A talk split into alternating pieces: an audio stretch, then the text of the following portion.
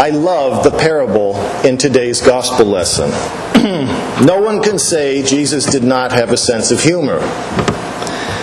I always find it especially difficult to read with a straight face the line in Luke chapter 12, verse 19, in which the rich man starts talking to his soul about his plans for the future. Soul, he says, you have laid up ample goods for many years.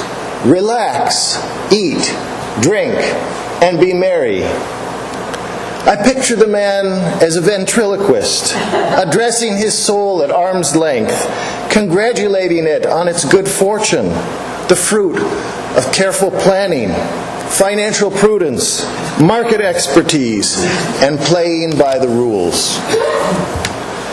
The Greek word translated soul is psuche, from which we get our word psychology, and often it simply means self. That translation, self, gets at how Jesus is portraying the rich man in this parable. It's like he's reaching into his inner self and congratulating it, as if he were talking to his neighbor and reassuring him that his future is secure. Having heard the golden rule from Leviticus 19, verse 18, love your neighbor as yourself, this enterprising gentleman had invented a neighbor of himself and is talking to him. The rich man at this moment, self-absorbed and self-congratulating, is the exquisite picture Jesus draws us of a moral idiot, and marks Jesus as a master of the parable, as an art form. Somewhere along the line, this poor rich man has confused self with neighbor, or even with God, and is telling him about the wonderful future that awaits him. Yet for some reason, God is not impressed. In verse 20, God says to the man, "You fool!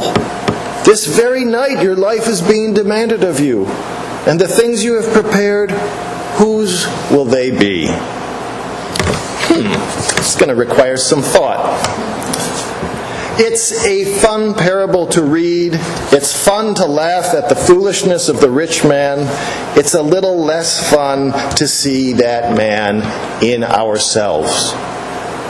Selfishness is perhaps the most natural thing in the world, and we are all guilty of it. That does not mean that we shouldn't take care of ourselves or value our lives, but it does mean that our efforts and affections are to be directed outward to God and neighbor, confident that God takes care of us. We support ourselves, not least, so that we have something to give to others. The battle against selfishness and against sin generally is an ongoing one.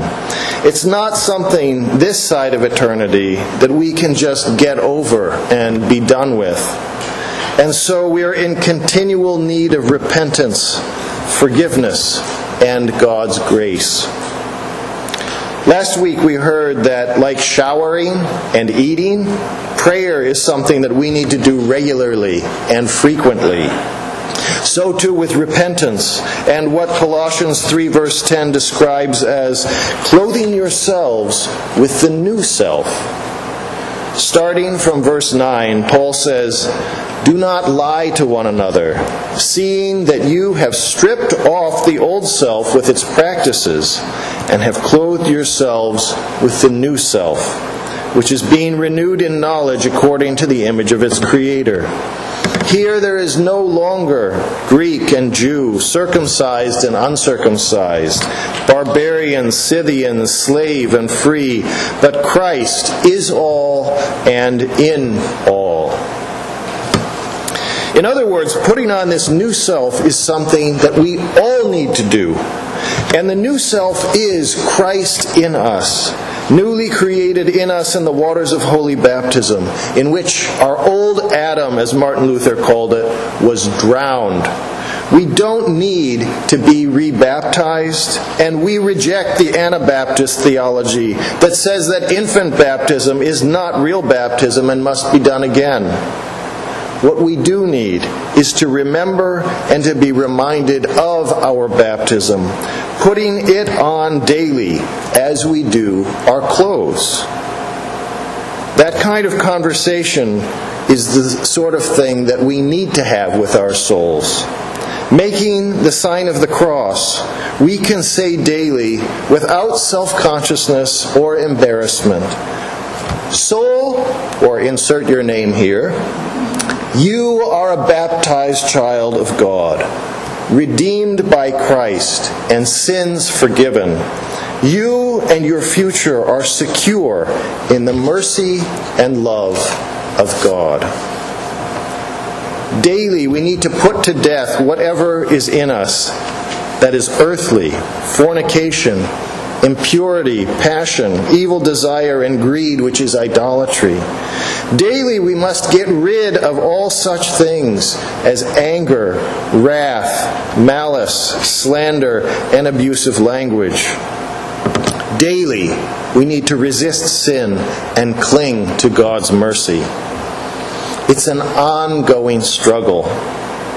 The good news is that it is not all up to us, and that struggle does not mean that life isn't worth living.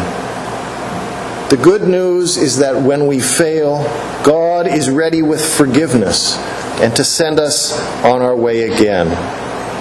In John 14, verses 15 through 17, Jesus tells his disciples, "If you love me, you will keep my commandments, and I will ask the Father, and he will give you another helper to be with you forever, even the Spirit of truth, whom the world cannot receive because it neither sees him nor knows him.